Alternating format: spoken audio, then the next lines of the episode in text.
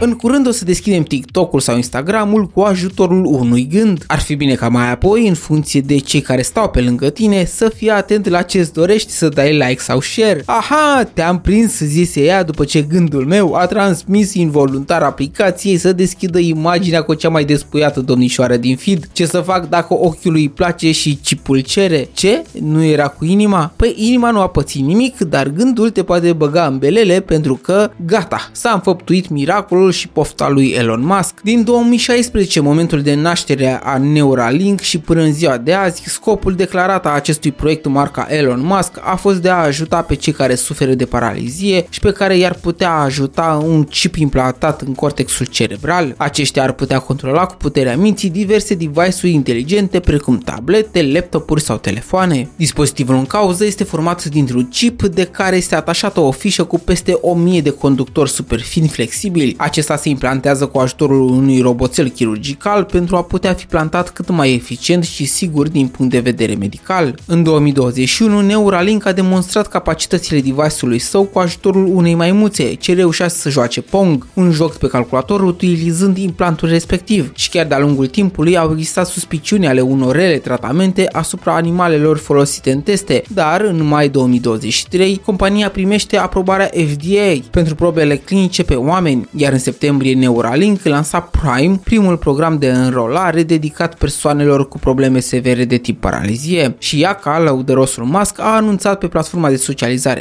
X că Neuralink a reușit să implanteze primul chip într-un pacient uman și că acesta se recuperează bine și că sunt semne promițătoare de activitate neurală. Bineînțeles, nici ei nu știu sigur ce va putea și ce nu să facă noul pacient, mai ales că unul dintre obiectivele pe termen lung ale Neuralink ar fi să poată restaura vederea și chiar mobilitatea. Însă, momentan se speră că măcar cursorul unui mouse să fie mișcat în interiorul unui program dedicat. Pasul acesta de a controla dispozitivele wireless a însemnat totuși ceva important, mai ales că se încearcă cu un dispozitiv mai performant decât cele din alte încercări similare ale altora de până acum. Așa cum Musk explica într-un interviu, totul stă în puterea de transmitere a datelor care sunt responsabile de acțiunile individului. Bineînțeles, dacă vei intra pe fostul Twitter și vei accesa postarea lui Elon, vei vedea și un șir interminabil de caterincă și profeții apocaliptice. Este începutul sfârșitului, ne implantează cu adevărat chipuri și o să ne controleze cum vor ei. S-a terminat cu libertatea noastră, ori să existe oameni cu superinteligență și că asta ar fi ca și cum a mușca iar din mărul cunoașterii și șarpele iadului ne-ar condamna pe toți. Ei bine, Bogdan a fost eu prezentând Short Tech News. Tu rămâi conectat la viață și la această frecvență. Asta până vei reuși să te conectezi chiar și la frigiderul din bucătărie din care să faci să-ți aducă roboțelul de curățenie o bere și un sandwich. Te las cu o mică parte din melodia Globul de Cristal a lui Vlad Dobrescu. Oare așa va fi?